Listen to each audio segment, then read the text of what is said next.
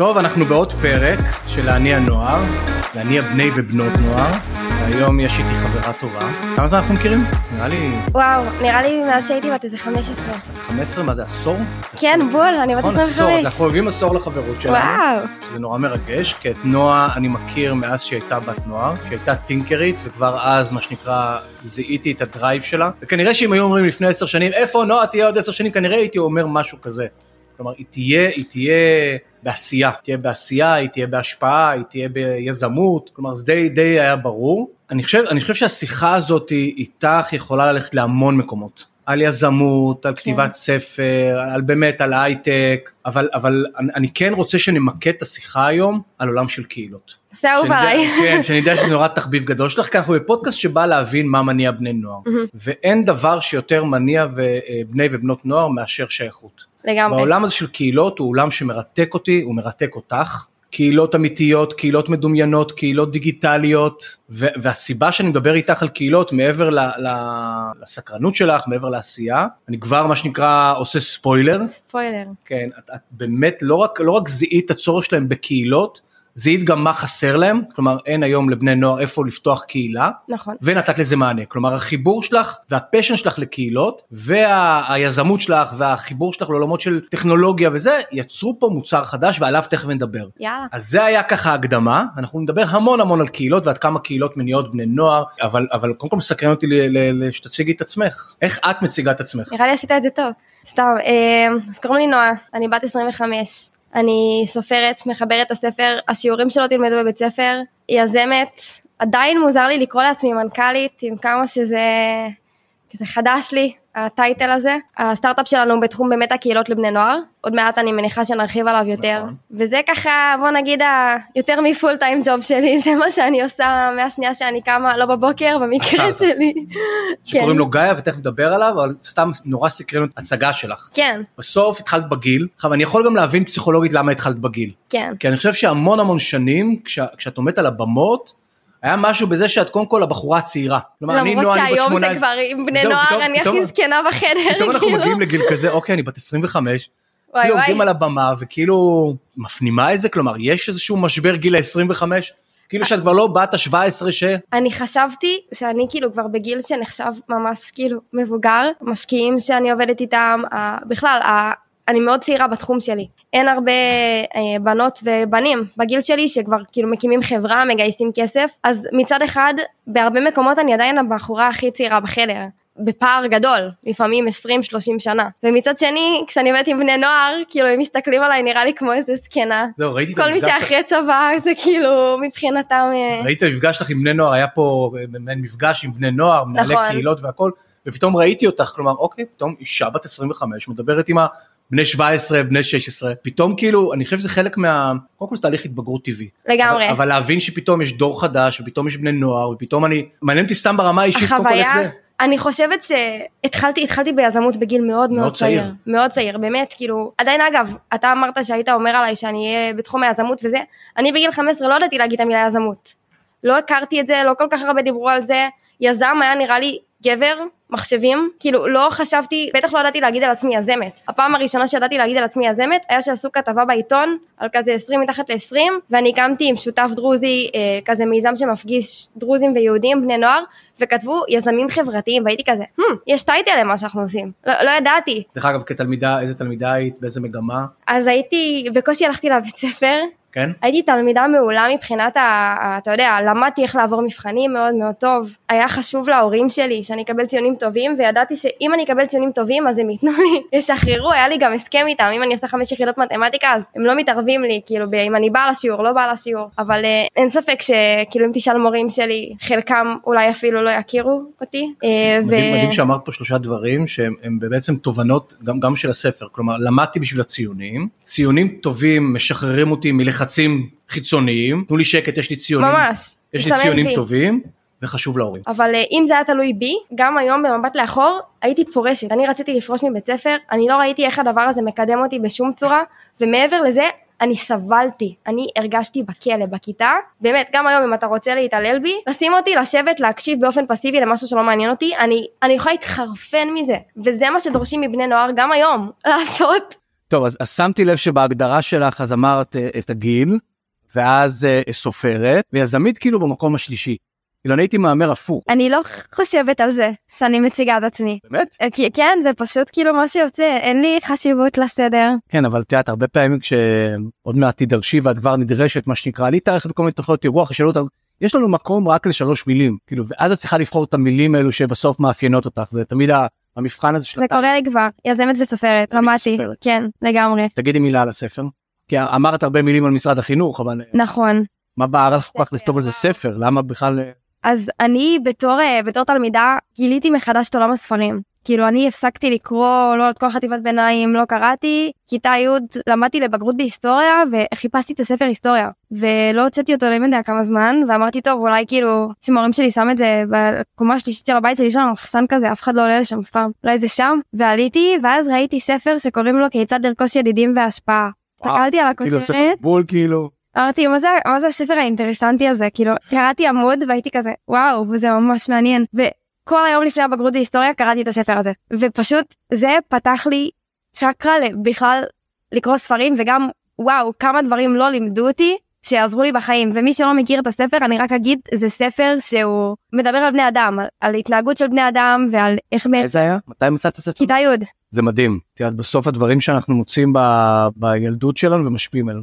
כי כיצד לרכוש ידידים והשפעה וכמה שנים אחרי זה את אשכרה משיקה סטארט-אפ כן שאני חושב שנותן את התשובה לשאלה הזאת. ממש. כיצד לרכוש ידידים והשפעה הצטרפו הורידו את אפליקציית גאיה. לגמרי. עכשיו זה כאילו הנה התשובה לשאלה. לא אבל זה גם אני הכותרת הייתה נראית לי מאוד אינטרסנטית וככל שהתעמקתי אמרתי וואו זה, זה ממש לא אינטרסנטי זה ספר שכל כך כאילו מקדש בני אדם במובן מאוד מאוד טוב. ואמרתי איך מלמדים אותי? לחפוף משולשים שווה שוקיים מלמדים אותי פי אל פועל והתפעל ובסוף לא מלמדים אותי על איך להתמודד עם בני אדם. וכאילו הייתי צריכה את זה בתקופה הזאת לא הסתדרתי לא הסתדרתי חברתית לא הסתדרתי לתקשר עם, עם ההורים שלי כמו שצריך. ופשוט אמרתי יישמתי את הדברים האלה ופתאום צריכתי לתקשר עם ההורים שלי יותר טוב צריכתי לתקשר עם חברים ואמרתי וואו עד סוף התיכון אני הולכת ללמוד כל מה שאני יכולה עזבו את הבית ספר שנייה עזבו את האדונית והאוכל אוקיי בא לי ללמוד כאילו בא לי להצליח בחיים. ותמיד ידעתי שאני רוצה לעשות משהו גדול לא ידעתי מה ידעתי שאני רוצה להשפיע על אנשים והאמנתי שיש לי את ה... את הכוח לעשות את זה. אז ככה התחלתי ללמוד כל מיני דברים, באמת התחלתי לקרוא הרבה הרבה ספרים וגם לראות הרצאות ביוטיוב וגם ממש ללכת לאירועים אה, ואפילו להיפגש עם אנשים מצליחים או אנשים שחשבתי אז שהם מצליחים ופשוט אה, ללמוד מהם במובן הכי תמים של זה. וכשסיימתי תיכון פרסמתי פוסט בפייסבוק וכתבתי בפוסט ממש כאילו על איך את הדברים הכי חשובים למדתי מחוץ לבית ספר ואיך בית ספר דווקא היווה מחסום בשבילי וזה נהיה פוסט ויראלי גם אז בני נוער היו בפייסבוק היו זמנים אה, והרבה בני נוער כתבו לי וגם הרבה הורים כתבו לי ומורים דברים כמו הבת שלי כמוך מה לעשות? אני כמוך מה לעשות? אני רק בכיתה י"א יש לי שנתיים. אז אמרתי להם טוב כאילו תביאו לי את המייל שלכם. עשיתי תיקייה כזה בדרייב עם כל הדברים שלמדתי. זה לא היה אמור להיות ספר. זה היה לעצמי זה היה מכוער עם הערות שאולי היה לי גם הערות אישיות על דברים וחשבתי שאף אחד לא יקרא את זה. ואז אנשים קראו וואי זה ממש עזר לי אם יש לך עוד דברים תשלחי לי. כזה אוקיי זה לא צורך שלי של נועה. כל בן אדם שלומד במערכת הזאתי יש כל כך הרבה כלים שהוא צריך לקבל לחיים שהוא לא מקבל שם. הידע הזה צריך להיות מונגש לכולם. וזה ספר זה כאילו מהרגע שהחלטתי להפוך את זה לספר כבר ממש חילקתי את זה לתחומים וראיינתי באמת אנשים תותחי על כאילו הספר הזה הוא אמנם אני כתבתי אותו ויש שם הרבה גם חוויות שלי ותובנות שלי אבל באמת השיעורים שם זה שיעורים מאוד אוניברסליים שלא המצאתי אותם. איך קוראים לספר? שיעורים שלא תלמדו בבית הספר והוא מחולק לשיעורים ובאמת אה, לדעתי כאילו ויש כבר גם כמה בתי ספר שהתחילו ללמד אותו באיזושהי תוכנית שכתבתי זה צריך להיות ספר לימוד חובה לא פחות מבני גורן ולא פחות משום דבר אחר שמלמדים היום. בעצם התגייסת לצבא? כן התגייסתי לצבא. ואז קצת עוצר אותך או שזה עדיין? וואו אני לא יודעת אם כדאי שנדבר על השירות שלי היה לי מאוד... לא כי אני מנסה להבין האם, המסגרת בסוף היא מקשה. מאוד. עברת לתיכון ואז נכנסת לעוד מסגרת צבא. היה לי אני חושבת שאני הבן אדם היחיד לא אני מכירה עוד מישהו אחד שלא עבר טירונות. ושלחו אותו לעשות טירונות מההתחלה חזרתי לבקר אמיתי. פעם שנייה כאילו? מה נכשלת בטירונות? נכשלתי בטירונות. אוקיי. לא ידעתי שאפשר בכלל. אני גם לא חשבתי שעובדים עליי. אוי ואבוי מה את כך? כן היה לי מאוד מאתגר בצבא. אמ, לא יודעת אם כדאי שנכניס את הקטע הזה בשביל לא, בני נוער שמתגייסים לא להוריד להם. לא אני אומר אני אומר יש פה משהו בסוף ב, ב, אני רואה יותר ויותר את יודעת בני נוער והקשר שלהם עם מסגרות. כן זה גאט שבסוף מסגרת זה דבר שהוא בסוף הוא נורא אני חושב שכל בן נוער צריך בסוף מבוגר אחראי צריך מסגרת אבל יש מסגרות שחונקות גם ויש מסגרות שמקשות על ה... כן. אני חושבת שגם מה שקורה היום הרבה בני נוער אה, מגלים את התשוקות שלהם מוקדם מתחילים קריירות בגיל צעיר מתחילים להבין מה הם רוצים לעשות שזה מדהים זה מהמם. נכון. ואז בישראל מגיע הגיל שאנחנו צריכים להתגייס לצה"ל ואתה כאילו בשיא היצירתיות שלך. פתאום אני מכירה אנשים שסגרו חברות. אמיתי אנשים שנאלצו להוציא פטורים בדרכים מסוימות כי היה להם באמת משהו שהצבא לא יכול לקבל. בסוף זה מערכת צבאית זה זה מסגרת לא, כאילו זה להגן על המדינה הם לא יכולים עכשיו לעשות התאמות. אבל מצד שני גדל פה דור שהולך ו- ו- ומתחיל את הקריירה ומתחיל את החיים שלו בגיל צעיר יותר ובסוף אני חושבת שהצבא גם יכול להשתמש בזה כאילו אני יודעת שהיה לי מיומנויות היום אני חוזרת לעשות מילואים ומרצה על קהילות ואני חושבת שהיום אני תורמת לצבא הרבה יותר מאשר בשירות עצמו אה, אז אני חושבת שאם הצבא ישכיל להשתמש דווקא בסקילס שבני נוער אה, רוכשים בגיל כל כך צעיר ואני כבר רואה תפקידים חדשים אני רואה שזה קורה וזה כיף שזה קורה אה, אבל כן גם מסגרות זה לא מתאים לכולם. עכשיו הרמת לי להנחתה כי את אומרת אני מרצה בצבא על קהילות. נכון. גם קהילה היא סוג של מסגרת ובסוף אני רוצה להבין מאיפה ה passion שלך והעיסוק שלך בקהילות. למה ה drive הזה להתעסק בקהילות. כן אבל זה גם נשמע הכי ישן בעולם נכון קהילה. כן זה נשמע ישן. נשמע מתנסי כזה לדעתי. אגב קטע של כל אחד המילה קהילה את יודעת אני לנצח המילה קהילה בשבילי משהו מחבק היא הקהילה הגאה היא הבית אה, שלי. כי את אומרת קהילה פתאום זה מתנס. כן.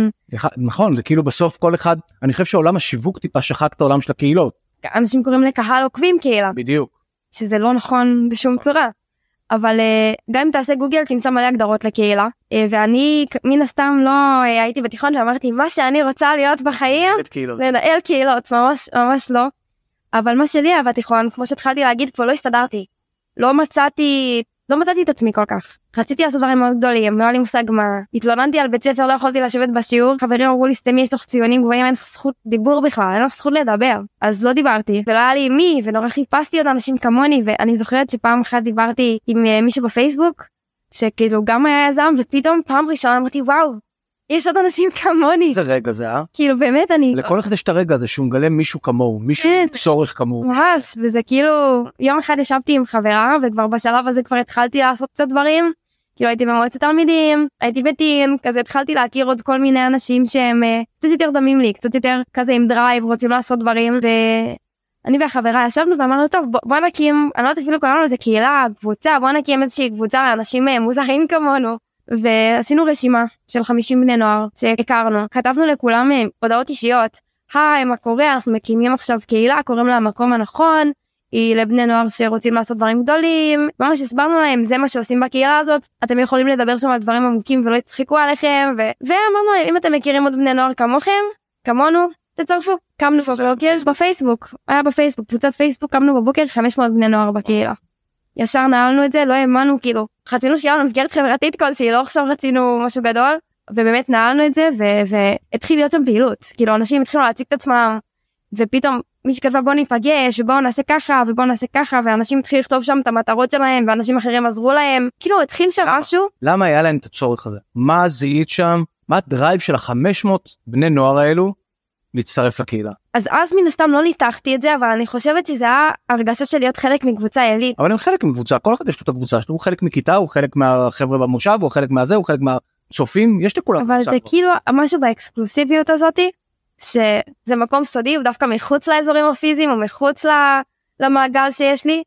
ואני חושבת שדווקא הרבה פעמים דווקא בבית ספר דווקא בתנועת נוער דווקא במקומות האלה שאתה עם אנשים מגיל מאוד צעיר כאילו אתה קצת לא יכול להיות מי שאתה. כי אנשים משתנים, אנשים מתפתחים, ו- ו- ודווקא איפה שכבר גם עד היום שאני חוזרת לקדימה, אה, לאזור שההורים שלי גרים, ואני פוגשת מישהו שאני מכירה בבית ספר, משהו בי קצת נחבא. אני חושב שבסוף, את יודעת, אנחנו גדלים עם אותם אנשים, רוב, רוב הזמן, mm. גדלים עם אנשים ש, שמישהו הכתיב לנו בגלל מקום המגורים.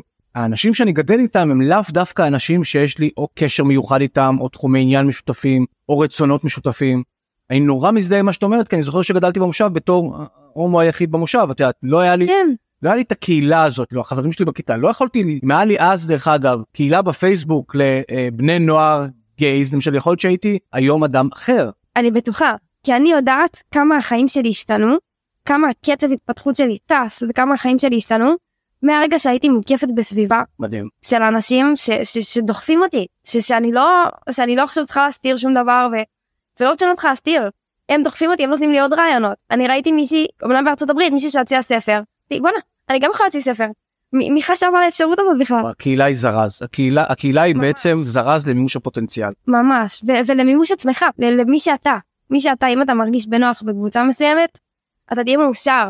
ומעבר לזה, אני אגיד שקהילות, דיברתי על זה גם פה בקורס, יש את פירמידת הצרכים של מאסלו, שזה פירמידת הצרכים האנושית, הבסיס שלה זה אוכל מים, מיד אחר כך יש ביטחון פיזי, קורת גג.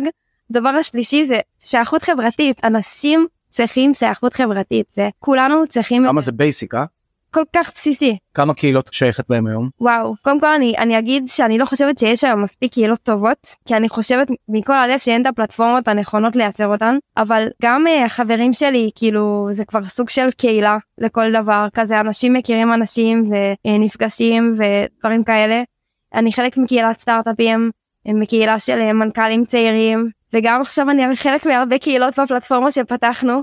לפעמים אני סתם זבוב שקט על הקיר שם כדי לראות מה קורה, אבל uh, אני מחכה בעצמי לראות באיזה עוד קהילות אני אהיה. זה מדהים אז בואי נדבר שנייה על הפלטפורמה שהקמתי אני חושב שכל הסיפור הזה מהדרך אגב הספר והבית ספר והשייכות או החוסר שייכות המסגרות והחוסר מסגרות כאילו אני חושב שהביאו אותך לאיזשהו מקום שנמצאת בו עכשיו. נכון. ואת פגשת אותי ואני זוכר שסיפרתי על, ה, על המיזם ישר אמרתי אוקיי אני איתך מה שצריך כאילו במקום הזה ש...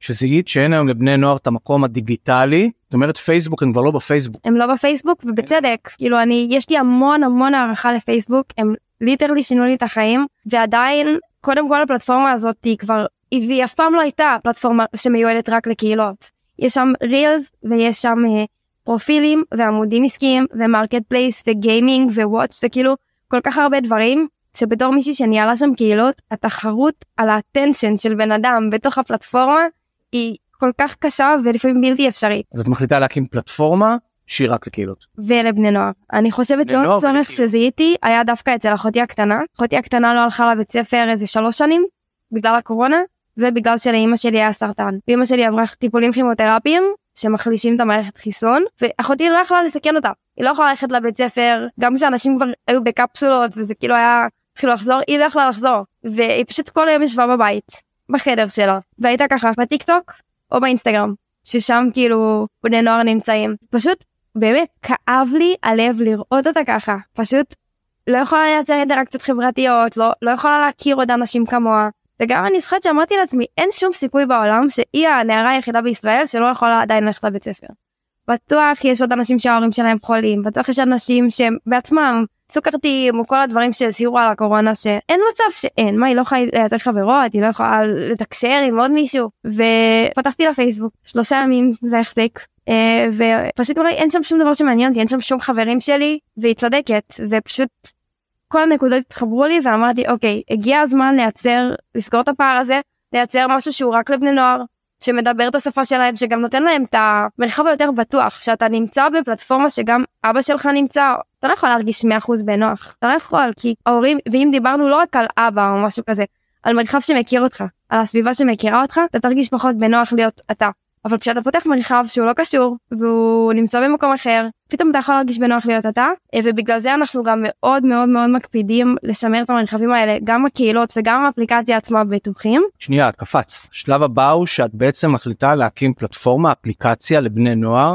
נכון שהשם שלה הוא גאיה על שם אחותי. נכון על שם אחותך ואת אומרת בסוף האפליקציה הזאת באה לכל אחד ואחד אומרת יש לך שם קהילה אתה יכול לפתוח קהילה נכון או שיש לנו קהילה.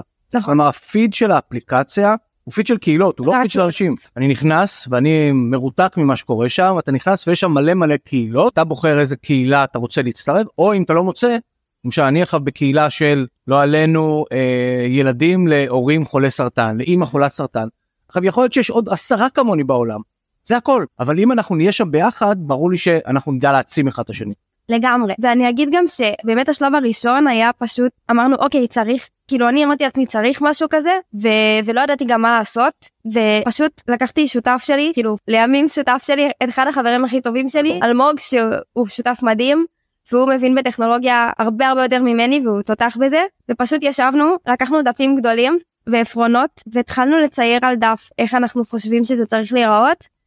ובאמת אני חושבת שגם הפוקוס הזה להישאר רק על בני נוער וגם לעשות את זה בצורה מאוד מאוד פשוטה לקחנו הרבה אלמנטים שהם מכירים ופשוט אפשרנו לכל אחד קודם כל לבחור את התחומי עניין שלו כי לפעמים אתה לאו דווקא יודע איזה קהילה אתה רוצה גם בני נוער לא מכירים קהילות הם לא יודעים מה זה קהילות. לא, גם, גם, זה, זה כל כך יכול להיות הם חושבים שקהילות הם מחפשים הרבה פעמים בתפיסה שלנו אולי ככה גם העולם השיווקי לימד אותנו.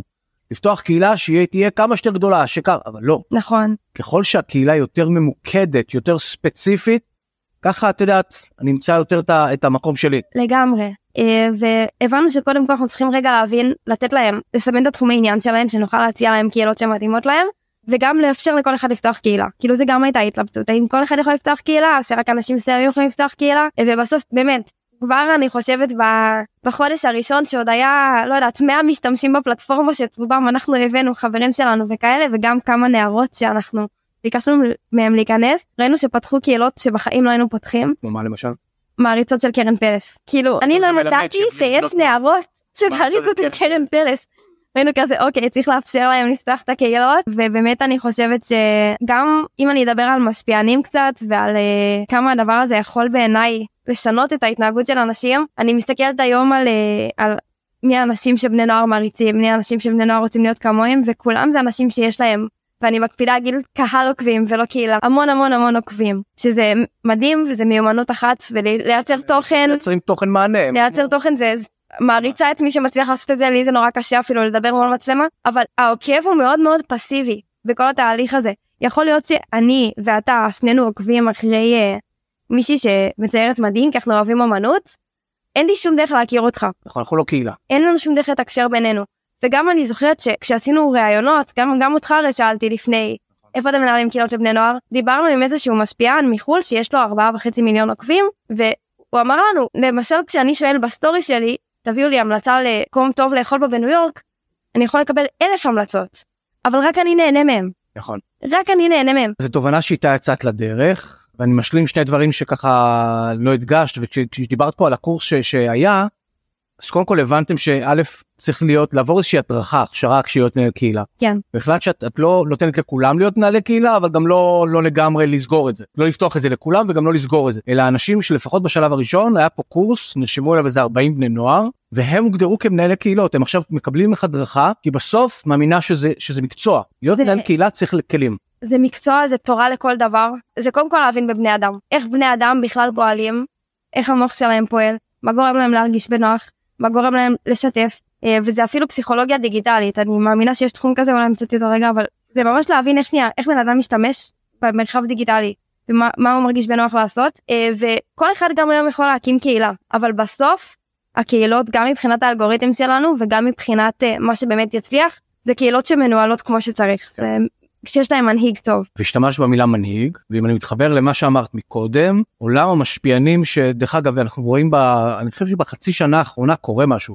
יש המון ביקורת על משפיענים. נכון. לא, על מי אתם משפיעים מה אתם רוצים. זה שאת נותנת לי קוד קופון זה לא אומר שאת משפיענית.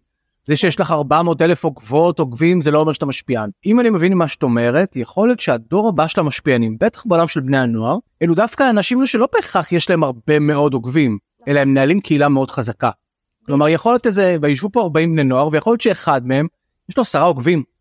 אבל הוא פתח קהילה שהיא קהילה רלוונטית יש בה המון המון בני נוער שרוצים להיות חלק מהקהילה הזאתי מה ששם אותו במקום מאוד מאוד משפיע ומאוד משמעותי. משפיע ובעל כוח אמיתי על המרחב הזה.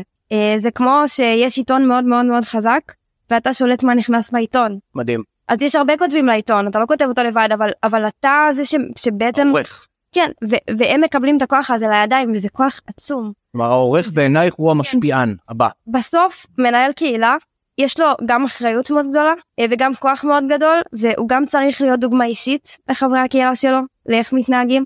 הוא גם שולט על מה נכנס לקהילה ומה לא נכנס לקהילה וגם כשהוא עושה את זה כמו שצריך זה מעבר לעכשיו אני מעריצה משפיען ברחוב ואני רוצה להצטלם איתו כי אני אוהבת את התוכן שלו יש איזושהי הערכה אמיתית של כבוד שמישהו נתן לך מרחב שאתה עכשיו משתמש בו בחיים שלך יש הערכה שהיא מעבר להערכה של משפיען. כי הוא לא רק נתן לך קוד קופון או רק נתן לך תוכן שיצחיק אותך הוא נתן לך מרחב להתבטא בו מרחב להכיר חברים.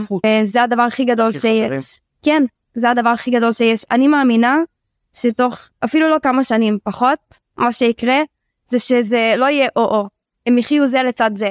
יש אנשים שיהיו רק עם עוקבים, יש אנשים שיהיו גם עם עוקבים וגם עם קהילות מאוד חזקות. ויש כאלו רק עם קהילות. ויש כאלה שיהיו רק עם קהילות, והם עדיין מאוד מאוד מאוד חזקים. חייב, את מזהה את ה drive שלהם, מי בין אלו שבאו כי רצו להיות מנהלי קהילות, מה ה drive שלהם, כאילו, מה, מה, מי הם מנהלי הקהילות שזיהית, מה, מה מניע אותם? אנשים קודם כל שרוצים להשפיע, שרוצים משהו מעבר. בני נוער שרוצים להשפיע. כן, שרוצים לעשות משהו מעבר, והרבה פעמים אנשים שהיה להם איזשהו צורך, כמו שלי היה אז את הצורך אה, להכיר עוד אנשים כמוני, אז אה, זיהו איזשהו צורך אצלם, שלא מצאו אליו מקום, לדוגמה מישהי אמרה, כאילו, אני רוצה לדבר על פוליטיקה, וכאילו, חברים שלי לא מבינים בזה כלום. רוצה למצוא בני נוער כן, שדבר על פוליטיקה. שאפשר לדבר איתם על פוליטיקה. או מישהו שרוצה להקים קהילה של מבוכים ודרקונים. מדהים. שאני לא יודעת מה זה בכלל, אבל הוא אמר אני רוצה למצוא עוד אנשים לשחק איתם. אני, אני הייתי באיזה מפגש של בני נוער וסיפרתי על האפליקציה ובאה אליי אחרי זה מישהי ואמרה לי שהיא סובלת מהקמת. וואו. אומרת אין, אין פה ראית פה היו שם איזה 150 בני נוער ולא היה שם אף אחד שסובל מהקמת. אומרת וואו זה מדהים אני יכולה לפתוח קהילה של בני נוער שסובלים מהקמת כאילו הסתכלתי עליה ואמרתי וואו איזה איזה אין. כן. פוטנציאל מדהים יש ליצור מקום שמאפשר לך עכשיו לפגוש אנשים כמוך. זה גם כל כך קל עם כל הטכנולוגיה למה זה לא קורה כאילו למה אנחנו עסוקים כל היום בלהסתכל רק ולהיות מכורים ל... נכון לשרוף את העיניים. וגם אגב בני נוער מאוד מודעים לזה כאילו אני רואה הם מודעים לזה והם וזה מבאס אותם והם עדיין אין להם איך להשתחרר מזה. מדהים מדהים לשמוע איך הדברים בסוף תראה אנחנו בפודקאסט שמדבר על להניע נוער ומדהים לשמוע סתם את הסקירה שלך על העשור האחרון מהבת נוער שמצאה את הספר איך לרכוש ידידים והשפעה ועד לזה שאת בעצמך הופכת להיות יזמית ויש לך סטארט-אפ שמדבר על ידידים והשפעה ועל חברים והשפעה ועל קהילות. בעיניי זה מדהים ויהיה מעניין אותי לשבת ולדבר פה עם אותם מנהלי קהילות מנהלי לגמרי. קהילות מיוחדים בסוף מבינים את ההשפעה שיש להם ואני מסכים איתך לגמרי זה הדור הבא של המשפיעים והמשפיעות שלנו. ממש. יש להם כוח אדיר. בסוף החודש מרץ אנחנו באירוע הדור שישנה את העולם ואת על הבמה. נכון. יש לך שמונה דקות על מה את הולכת לדבר? על קהילות. נכון. על הקהילות כדבר שהולך לשנות. לא, כן ממש אני חושבת שאני הולכת לדבר על דווקא על הכוח שיש לכל אחד ואחת מהם להיות מנהיגים. להיות כאילו. להיות כן להיות אלה שמובילים. וגם אגב אני חושבת שבניגוד לדף בקהילה אתה יכול להיות מנהיג של קהילה גם אם אתה לא המנהל. אתה יכול לראות אתה יכול לזהות אנשים שהופכים להיות דמות מאוד משמעותית בקהילה ודמות שמקשיבים לה גם אם אתה לא המנהל שזה אני חושבת הדבר הכי יפה שיש. כאילו אני יכולה להגיד לך שאני ניהלתי קהילה של 20 אלף אה, סטארטאפיסטים יזמים והיה כל מיני דמויות משקיעים מוכרים יזמים מוכרים. היה ברור לי שהם יקבלו פי אלף יותר לייקים ממני ויש להם ידע הרבה יותר רלוונטי ממני לתת וזה פשוט היה לי כיף רק לאפשר את המרחב הזה. הם לא הפסיקו להגיד לי תודה תודה תודה. פשוט המרחב עצמו. מדהים. אז כמו שאמרתי לך ביום שבאת לפגוש אותי אמרתי אני אעזור לך בכל מה שצריך כדי שהדבר הזה יגיע לכמה שיותר בני נוער כדי לקבל עזרה מכל גוף שירצה לקחת חלק בדבר הזה. כי אני חושב שזה צורך אדיר. בהצלחה ענקית. תודה.